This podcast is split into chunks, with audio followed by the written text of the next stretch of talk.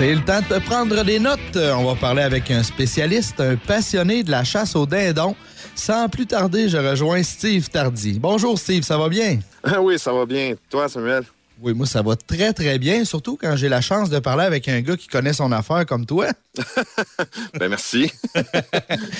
Ah, moi, ça va, ça va de, mieux en mieux. Écoute, on approche, euh, moi, comme on dit, le jour J. Fait que je suis de plus en plus fébrile, là. Ah, c'est con. La neige fond, on voit ça arriver. On a tous nos scénarios hein, par rapport à, l'arrivée du droit de les chasser, finalement, ces dindons-là. Exactement. Dis-moi, Steve, depuis combien de temps tu chasses le dindon?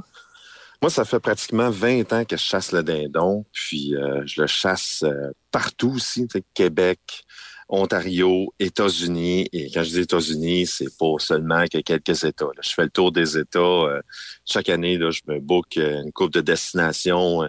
je fais des, des regroupements d'États là, par lieux stratégiques puis géographiques. Puis je pars, puis je m'en vais chasser pendant une couple de jours consécutifs là-bas. Là. Fantastique. Tu te fais une run en, fonction des, droits de chasse puis les endroits optimaux. Exactement, exactement. Dis-moi, euh, pour quelqu'un qui, écoute notre, notre émission tout de suite, là, comment on peut différencier un mâle d'une femelle, peut-être même un peu à distance, là, euh, pour ne pas se tromper? Hein? Il y a des règlements importants à respecter là, dans la chasse. Bon, faut savoir qu'au Québec, euh, on a le droit au printemps de tuer des dindons porteurs de barbe. Rarement, ça va arriver que des femelles sont porteuses de barbe. Euh, c'est ce que je suggère aux gens de ne pas les tirer. Une femelle, ça va te pondre plusieurs œufs, euh, ça va donner une belle progéniture pendant une couple d'années, fait qu'on la laisse passer. Outre la barbe, qui est une des caractéristiques pour différencier les, deux sexes, euh, il va avoir la grosseur. Un dindon mâle adulte va être environ, pratiquement en termes de taille et de masse, pratiquement le double d'une femelle la livrée de couleur de ces plumes, notamment des plumes dorsales ainsi que euh, les plumes primaires et secondaires de la queue, vont être beaucoup plus foncées en partant du marron à brun foncé à noir par rapport à une dinde. Quand je dis une dinde, je parle évidemment de la femelle, qui va être beaucoup plus pâle avec un gris pâle, euh, un, un, beige un peu plus pâle ainsi qu'un brun pâle. Au niveau de la tête, un mâle adulte va généralement arborer, tout dépendant comment il se sent, parce que la couleur de la tête va changer selon ses, émotions. Ah, Mais généralement, la tête, oui, la tête va être bleu, blanc, rouge. Donc, un dindon mâle adulte qui a une tête qui vire du rouge au, rouge pâle un peu, si je pourrais dire ainsi. C'est un dindon qui est en situation de stress, qui est stressé. Un dindon qui va avoir la tête, qui va avoir une prédominance de couleur blanche, ça va être un dindon qui va être euh, en situation agressive. Donc, il va être agressif, il va chercher la confrontation et le combat. Et un dindon qui va être simplement excité quand on va les voir, quand on les voit parader dans les champs ou allons s'approcher d'une femelle pour euh, s'accoupler, va avoir les trois teintes bien distinctes, le bleu, le blanc, le rouge. Tandis qu'une femelle va arborer deux couleurs qui ne changent pas vraiment. Ça va être un rose saumon un peu avec un gris pâle, tout simplement. Au niveau des, pattes, les pattes des mâles sont évidemment beaucoup plus larges qu'une patte de femelle. Quand on regarde une piste, on voit vraiment une belle distinction entre les deux sexes. Euh, c'est ce qui nous permet soit de différencier les traces de un ou de l'autre. Et quand on les regarde à distance, comme je disais, la couleur, la couleur de la tête et la grosseur, c'est ce qui va nous permettre de différencier. En plus de la barbe, qui est euh, un critère là, euh, aussi. Ben, c'est ce qui nous permet des fois de voir un peu quand on a un, un qui va être en approche, en approche finale vers notre setup. La plupart des gens vont chasser avec des appelants. quand on va voir le tome quand je parle d'un tome, je parle d'un mâle adulte. C'est l'expression qu'on utilise pour nommer un mâle adulte. C'est un tome, tandis qu'un mâle juvénile, ça va être un mâle de moins d'un an, ça va être un Jake. Euh, on va le voir approcher. Et puis là, si, mettons, il, le dindon s'aperçoit qu'on est là, ben il sent qu'il y a une situation, il, moi, c'est comme on dit, il flaire le traquenard un peu, donc le dindon va avoir tendance à à, devenir un peu plus stressé, va étirer le cou, les, les ailes vont avoir tendance à se, se, coller le long du corps et pointer un petit peu vers l'arrière, tandis que le cou va s'étirer et la couleur de la tête va changer parce qu'il commence à être stressé. OK. Parfait. Euh, on parle un peu des émotions, comment les, reconnaître aussi. Euh, j'aimerais ça qu'on parle un peu des sens du dindon. Il y a des sens très développés, puis d'autres qui sont, disons, moins, euh, moins développés. Bien, dans les moins développés, évidemment que l'odorat et le goût du dindon sont très, très peu développés. On parle de ces deux sens-là euh, qui ne seront pas un facteur déterminant pour notre chasse. Je veux dire, contrairement à des cervidés, chevreuils, orignaux, où ce que l'odorat et on peut les gens vont faire des salines, vont apporter tout le kit pour le dindon. Un, l'apportage est illégal, mais deux, il n'y a rien, vous pouvez mettre n'importe quoi. J'ai déjà vu des gens qui essaient de vendre des produits là, à base de petits fruits pour attirer le dindon, puis qui mettaient ça sur les arbres. C'est, ça donne absolument rien. Je suis que en parles. C'est réellement négligeable que c'est pas un, des sens qu'on doit, euh, qu'on doit travailler en situation de chasse. Le dindon a deux sens prédominants. C'est son ouïe, qui est exceptionnel. Son ouïe lui permet d'entendre des fréquences que l'oreille humaine n'entend pas. Puis son ouïe lui permet de percevoir le son non seulement plus loin que nous, mais plus rapidement que nous. Parce qu'il perçoit des fréquences euh, d'une certaine façon par l'entremise de son oreille interne.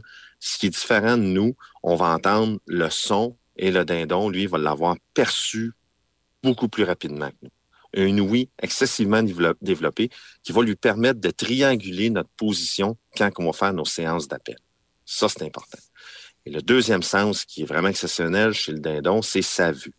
Une vue qui, selon les biologistes et les différents chercheurs, euh, a pratiquement le même spectre, voit pratiquement, c'est-à-dire le même spectre de couleur que l'œil humain. Euh, le dindon est un oiseau, donc ne voit pas en trois dimensions. Sauf que le dindon, ayant ses yeux situés chaque côté de la tête et est en mesure de bouger sa tête de manière saccadée, peut voir sans pratiquement bouger 320 degrés. Ça, c'est fort, C'est exceptionnel. Et son œil lui permet de voir l'équivalent d'un grossissement 4X. C'est comme si lui, il avait une paire de jumelles en permanence.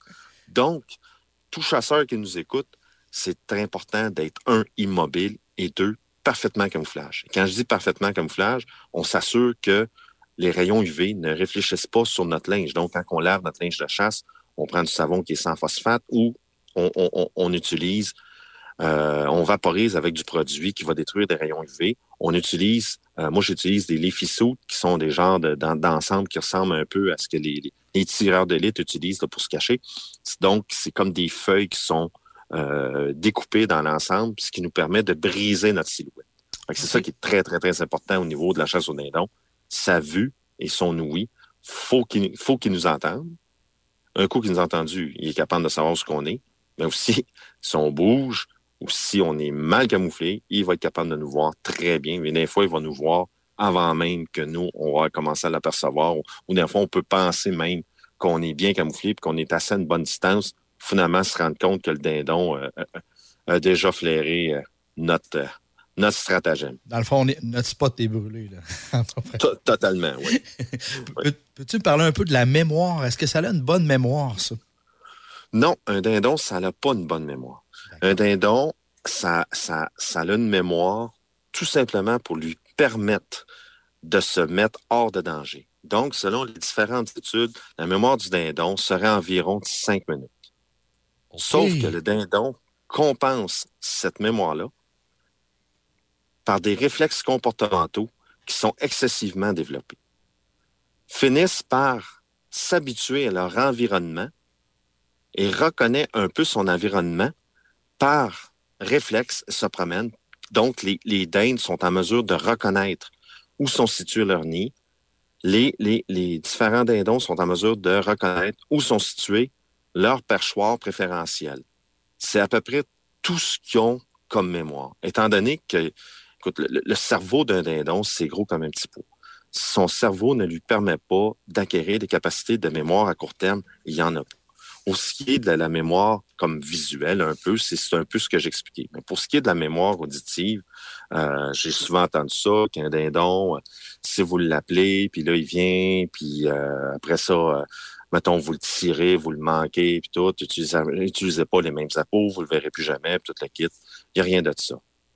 Le dindon, le fait qu'il ne viendra pas, c'est un mythe. Le fait que le dindon ne viendra pas vous voir, tout simplement, c'est que là, il est stressé. Il vient de vivre une situation, puis il a juste comme appris que ce coin de champ-là est dangereux. Fait qu'il va comme développer un réflexe sans savoir trop pourquoi. Il va l'éviter pendant un petit bout de temps. Mais après ça, donnez-lui le temps. Positionnez-vous à l'avant de lui. Refaites des séquences d'appels. C'est sûr que pour votre confiance, des fois, on, fait quelque chose d'un peu différent. Mais vous avez encore des chances de récolter ce dindon-là. OK, c'est bon. Merci pour la mémoire. C'est intéressant de savoir ça parce qu'il y a un mythe un peu, c'est ça, au, niveau de, de, sa mémoire. Euh, je m'en vais ailleurs. Je m'en vais ailleurs. J'ai oui. qu'on parle des barbes de dindon parce que oui. je vais te laisser développer un peu là-dessus. C'est quand même particulier. Euh, il n'y a pas juste une sorte de barbe, c'est pas juste les mâles qui en ont. Là. Non, mais c'est comme j'expliquais, il y a des femelles qui en ont. Euh, tout dépendant de la génétique, il y a certaines femelles qui peuvent arborer une barbe. Et dans certains cheptels, dans certains secteurs donnés, il peut y avoir jusqu'à 10% des femelles qui arborent une barbe. Pour ce qui est des mâles, la barbe, au Québec, le facteur limitatif pourquoi qu'on n'a pas des barbes plus longues, euh, euh, c'est la neige, évidemment, parce que la barbe frotte à terre et vient se briser, vient geler, vient, il y a de l'eau, euh, le dindon va, aller s'abreuver, l'eau va geler au niveau du bout de la barbe et des points. Ce que ça va faire, c'est que les petits poils vont finir par casser. Donc, un, gros dindon au Québec, euh, une barbe, là, quand vous avez atteint les 11 à 12 pouces, là, on parle d'une barbe qui, est tout à fait qui est tout à fait respectable. C'est une belle barbe. Là. Puis les dindons aussi euh, peuvent arborer plusieurs barbes, notamment, notamment les mâles, parce que c'est en ça pour les femelles, c'est excessivement rare. D'autant plus que juste le fait d'avoir une barbe, justement, D'avoir une barbe multiple chez une, femelle, c'est excessivement rare. Tandis que chez les mâles, c'est un facteur qui arrive quand même régulièrement. J'ai moi-même prélevé une coupe de dindons à trois et deux barbes. Euh, chassé avec un de mes amis dans le sud des États-Unis, il avait prélevé devant moi un dindon à quatre barbes. Et le record présentement enregistré aux États-Unis, c'est 13 barbes pour un dindon. 13 barbes! c'est quelque chose, hein? Incroyable. Et la plus longue barbe présentement, que j'ai vu sur record, c'est 17 pouces et 3 quarts. C'est de la barbe. Fait que je comprends que pour ça, ben, c'était à l'extérieur, hein, à cause des conditions qu'on a ici. Oui, exactement. Ça, cette barbe-là, ce dindon-là, il avait été prélevé. Ben, les deux, si ma mémoire est bonne, ont été prélevés dans le Missouri. OK, excellent. Steve, euh, notre émission, va super vite. Hein. On va aller à la pause. Au retour de la pause, on va parler un peu comment bien se préparer, les erreurs à ne pas faire et bien sûr quelques surprises là, que tu vas nous offrir, j'en suis certain. Il n'y a pas de problème.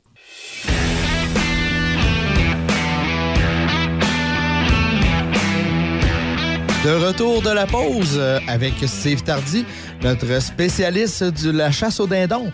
Euh, Steve, avant la pause, on a parlé beaucoup euh, de notre dindon, sa physionomie, des caractéristiques. J'aimerais ça que tu me parles un peu des, ergots. Oui, les ergots, écoute, c'est comme... Ben, ce qu'il faut savoir ma barre, c'est que le dindon, dans sa forme actuelle, existe depuis pratiquement 20 millions d'années. C'est un ancien dinosaure. Donc, cette griffe, ce qu'on retrouvait sur le dinosaure original, ça veut dire l'ancêtre du dindon. Donc, cet ergot-là est resté euh, au cours de l'évolution du dindon. Donc, les ergots sont situés euh, à peu près environ à 3 pouces de la base des pattes et c'est comme une grosse griffe. C'est excessivement pointu chez la majorité des dindons et c'est solide un petit conseil vite vite aux chasseurs, quand vous avez tiré votre dindon, attendez qu'il ait fini de se débattre. Et si vous avez à l'agripper, prenez-le toujours par la tête et non par les pattes. Nombre de chasseurs que je connais se sont fait ouvrir les mains par rapport à ça. C'est excessivement pointu, c'est coupant, c'est vraiment solide. ce que ça fait, c'est que c'est euh, c'est dangereux. Hein? ben, oui, exactement. Donc, les ergots, euh, pour on, se sert aussi des ergots, on peut se servir des ergots pour différencier l'âge d'un nom. Un Jake, qui est un mâle juvénile, va avoir des petits boutons, des ergots qui vont être tout petits, qui vont être à peu près un quart de pouce de long. Tandis qu'un dindon d'un an va souvent arborer des ergots qui vont être environ un, demi-pouce un, dindon, un tome de deux ans, ça va être des ergots autour d'un pouce, et ainsi de suite. Trois ans, on va arriver dans un pouce et quart, puis ça va continuer à allonger jusqu'à l'âge de cinq ans, qui est environ l'âge, la durée de vie, la longévité moyenne d'un dindon euh, en milieu sauvage. Euh, certains dindons peuvent arborer même des ergots multiples. Encore là, comme je parlais tantôt des barbes, mm-hmm. euh, c'est déjà arrivé par le passé qu'il y ait des, des, dindons excusez, qui ont eu des ergots multiples sur chaque patte, des deux, trois ergots par patte. Ça, c'est assez spectaculaire. Oui.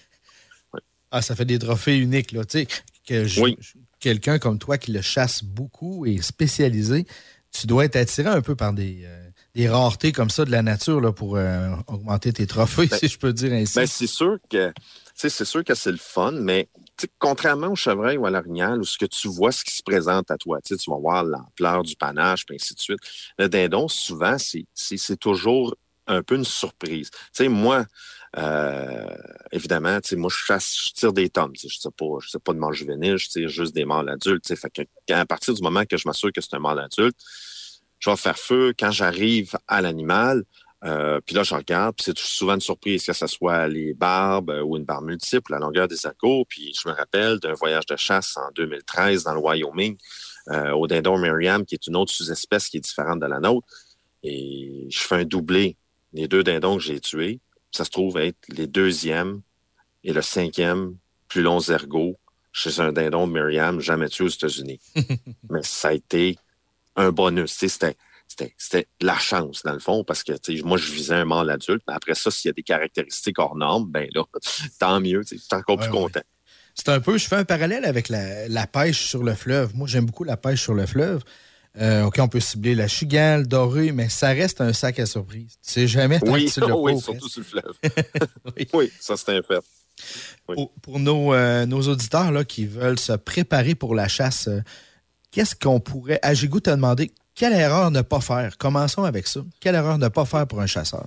Les deux erreurs majeures que les gens vont faire. Ben, dans le fond, je vais, je, je vais dire trois. Je vais mettre deux erreurs ensemble. C'est caler trop fort faire des appels trop forts et appeler trop souvent. Souvent, les gens, à tort, pensent que plus qu'ils vont faire leurs appels forts et plus qu'ils vont en faire, plus qu'ils vont attirer du dindon. Or, c'est tout le contraire qui se produit. Les dindons ne sont pas fous. Prenez le temps d'aller dans la nature un peu, peut-être une semaine avant l'ouverture de la chasse. Ou même quand vous allez être à la chasse. Prenez le temps d'écouter. Écoutez-les se parler entre eux. C'est ça que vous tentez de reproduire. Essayez pas d'en faire trop, essayez pas d'en faire plus, ça vous apportera pas plus de succès. S'il est dans le fond du champ, faites-vous en pas. Il vous entend. Euh, ça l'a, comme j'expliquais précédemment, ça a une oui exceptionnelle. Il vous entend. S'il vient pas vous voir, c'est parce qu'il y a une, une multitude de facteurs qui fait qu'il n'a pas le goût de venir vous voir en ce moment donné. Soyez plus patient, puis ça va se produire peut-être un peu plus tard dans la journée ou le lendemain. ça, c'est important. Autre erreur majeure que les gens font, c'est de manquer de patience. Souvent, les gens vont dire Ah, ben là, il est rendu 8 heures, ils sont déjà rendus, ils se sont déperchés, sont arrivés dans le champ ou dans l'érablière, peu importe où ce que vous chassez. Et là, après ça, les dindons commencent à vaquer à leur occupation, puis à se déplacer. Ah, ben là, ça sera pas bon, tu sais, j'ai manqué, j'ai manqué ma, ma chasse à matin. Soyez patient, allez vous repositionner. Étudiez où ce que vos dindons se déplacent. Puis c'est ça qui est important. Patronnez un peu votre dindon comme vous le feriez avec votre gros gibier. Puis allez vous mettre où ce qui va se déplacer. Puis à partir de là, faites vos appels. Tu sais, c'est important aussi de toujours considérer l'endroit où ce qu'on s'installe pour chasser. Si vous vous installez dans un endroit où ce que le dindon n'affectionne pas d'aller, ne veut pas aller, à part qu'en quelques rares exceptions, ben, votre chance de succès s'en trouve grandement diminuée. Allez vous installer à des places que le dindon aime évoluer parce qu'il y a du couvert pour, euh, pour se nourrir, pour se cacher. Il y a des perchoirs, il peut s'abreuver, ainsi de suite. Il peut se déplacer. il peut quand même repérer à distance les prédateurs euh, qui pourraient s'approcher de lui. Il faut, faut se mettre dans la tête du dindon pour, après ça, comprendre qu'est-ce qu'il va aimer, qu'est-ce qu'il n'aimera pas comme environnement. Tu parles des couverts, je le comprends très bien. C'est toujours la, sortie de secours s'il se sent en danger. Exactement. Les perchoirs, est-ce qu'il y a des arbres spécifiques? Un bon perchoir, la caractéristique pour avoir un bon perchoir, évidemment, c'est un arbre mature qui va être capable de supporter le poids du dindon par l'entremise de ces branches, ayant des branches qui sont assez grosses pour supporter le poids du dindon, mais pas trop grosses parce que on regarde la patte du dindon, faut qu'il soit en mesure de venir s'agripper puis faire quand même, je vous dirais, à peu près 80% du diamètre de la branche avec ses pattes pour lui permettre d'avoir une emprise assez solide pour passer la nuit sur son perchoir. Autre chose qui est importante à considérer, c'est des, corridors d'accès au perchoir, que ce soit pour voler et monter au perchoir ou en redescendre. Si votre arbre est situé, euh, vous avez un arbre mature, bien, il est situé en, forêt trop dense, puis que les corridors d'atterrissage, sont, je euh, il n'y en a pas vraiment, bien, votre perchoir, ça ne sera pas un bon perchoir. Généralement, les dindons vont affectionner les mêmes perchoirs année après année après année. Fait que quand vous repérez ce type d'arbre-là sur votre territoire, allez vous promener autour, puis allez voir, là, il va y avoir des excréments, il va y avoir des plumes. Des fois, les dindons vont s'amuser à gratter autour pour s'alimenter autour de ces arbres-là, faire une dernière, euh, une dernière passe d'alimentation avant d'aller se percher la nuit. Fait que repérez ça, puis quand vous avez des bons perchoirs, là, là, le matin, quand vous êtes en mesure de localiser vos dindons, soit le matin ou l'après-midi sur le perchoir, ben, allez vous positionner euh, pas trop loin, puis vous allez avoir des bonnes chances de succès. Merci, merci. Merci pour ces bons conseils-là. Euh, si on parle un peu, euh, j'ai goût de te parler, je te laisse choisir les corps à maîtriser ou l'utilisation d'aplants? Euh, à maîtriser. Moi, je vous dirais les corps à maîtriser. Parce que les appelants, oui, c'est un bon outil, mais vos tu sais, vos appelants, si les dindons ne vous voient pas, euh, mais sont en mesure de vous entendre, votre chance de succès est encore plus grande avec des appels bien faits que des appelants bien placés, pour moi. Les trois appels qui sont à maîtriser, on parle en premier du fameux Yelp. C'est le Yelp, c'est le, son que va émettre une femelle, notamment le Plain Excited Yelp c'est-à-dire le son que la femelle émet quand elle veut être accouplée. Donc, elle est excitée. Ce son-là, c'est une série de sons qui vont se traduire par des séquences entre 4 à 7 répétitions que vous pouvez faire avec votre diaphragme, avec votre peau à friction ou avec une boîte, tout simplement. Deuxième son qui est très important, et je le place pratiquement au nez à nez avec le Yelp, c'est le fameux clock. Le clock, c'est le son qu'un dindon va émettre quand il se déplace en forêt, tout simplement pour voir s'il n'y a pas des, des, congénères de son espèce qui sont pas trop loin. Donc, il fait un clock qui dit Hey, je suis là, allô, et vous y répondez ou vous le faites tout simplement. C'est un son qui passe plus inaperçu parce que c'est juste une note, c'est un staccato. C'est cloc. Et souvent, tu sais, le, bruit du vent ou le bruit de la forêt, les fameux écureuils qui nous ont vus, qui, nous, chantent des bêtises. Il y a toujours quelque chose qui, fait du bruit, donc c'est plus difficile à percevoir. Mais ce son-là, faites-le. N'allez pas trop polluer votre environnement sonore avec un paquet de guettes. Faites des cloques on rajoute à ça le fameux purr. Le purr est, le roucoulement, c'est C'est le son que vont émettre les dindons quand ils sont en train de se nourrir. Donc, c'est un son de contentement qui dit que les dindons sont heureux et que ça va bien. Ce son-là, euh, généralement, va avoir tendance à apaiser les dindons quand vous le faites. OK, c'est bon, c'est ça. Parce qu'il arrive un moment donné, admettons que les calls vont bien, tout se passe bien, il arrive à un moment donné une certaine zone ou distance par rapport à notre son et le dindon ou ce qui peut bloquer. Hein. Ça peut être là un moment de l'apaiser avec quelque chose de plus réconfortant. Souvent, un dindon peut bloquer. Tu sais, ça peut bloquer pour mille et une raisons. Des fois, un dindon, c'est particulier. Autant qu'il traverserait l'autoroute métropolitaine à l'heure de pointe pour venir sur notre setup, oui. autant qu'il va avoir un petit fossé, qu'il va avoir même pas d'eau dedans, qu'il va avoir un pied. Ou, tu sais, des fois, il y, a des, il y a des pâturages qui ont juste une clôture de broche. Tu sais, j'ai une clôture électrifiée, tout simplement, pour garder le bétail à l'intérieur.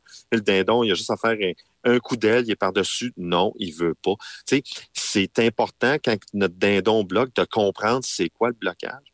Et la, le meilleur conseil que je peux donner aux, gens, quand on a un dindon qui est bloqué, on fait la loi du silence. Le dindon, il est venu, il a descendu, il a descendu, mettons, une petite montagne, il a descendu vers nous, puis il se déplace. Là, on se désintéresse un peu à lui. Là, le monde va dire, ben non, il va s'en aller. Ben non, au contraire. On l'ignore un peu, whoop, ça suscite en lui, là, il y a une crainte. Là. Il y avait une femelle qui était réceptive, euh, qui semblait être propice euh, pour l'accouplement, qui semblait être à l'écoute des avances, finalement, elle l'est plus. Oups, là, lui, il se pose des questions. Là, là ça, ça le brusque un peu. Souvent, c'est l'élément déclencheur qui va faire que, mettons, là, il est bloqué à 100 verges de nous, puis on s'attend à ce qu'il fasse un, dernier 60 verges pour qu'il arrive en dedans de, de, de, la zone de tir. Donc, moi, je l'ignore. J'arrête tout simplement les appels. That's it. Et souvent, là, je vous dirais qu'à 80-90% c'est juste ça que ça va prendre pour le convaincre de venir faire les, les, derniers, euh, les derniers pas avant de nous donner une opportunité de tir.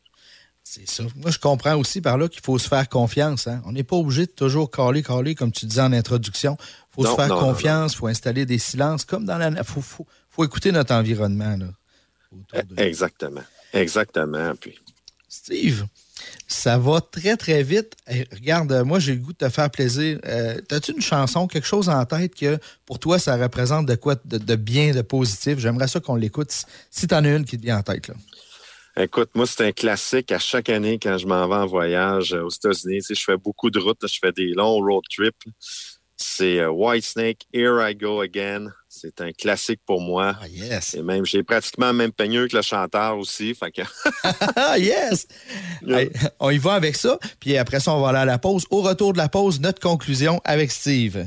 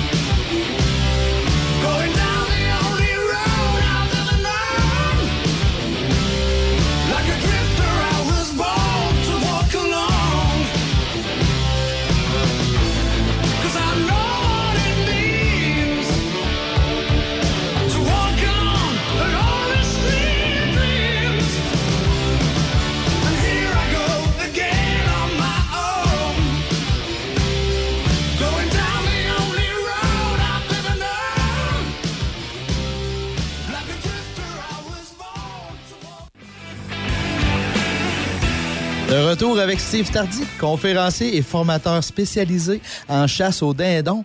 Steve, on a beaucoup de plaisir. Le temps file. Écoute, je te remercie encore d'être là. Bien, ça me fait plaisir. Steve, on a parlé beaucoup des caractéristiques du dindon. La vue, l'ouïe. On a parlé de, sa physionomie aussi.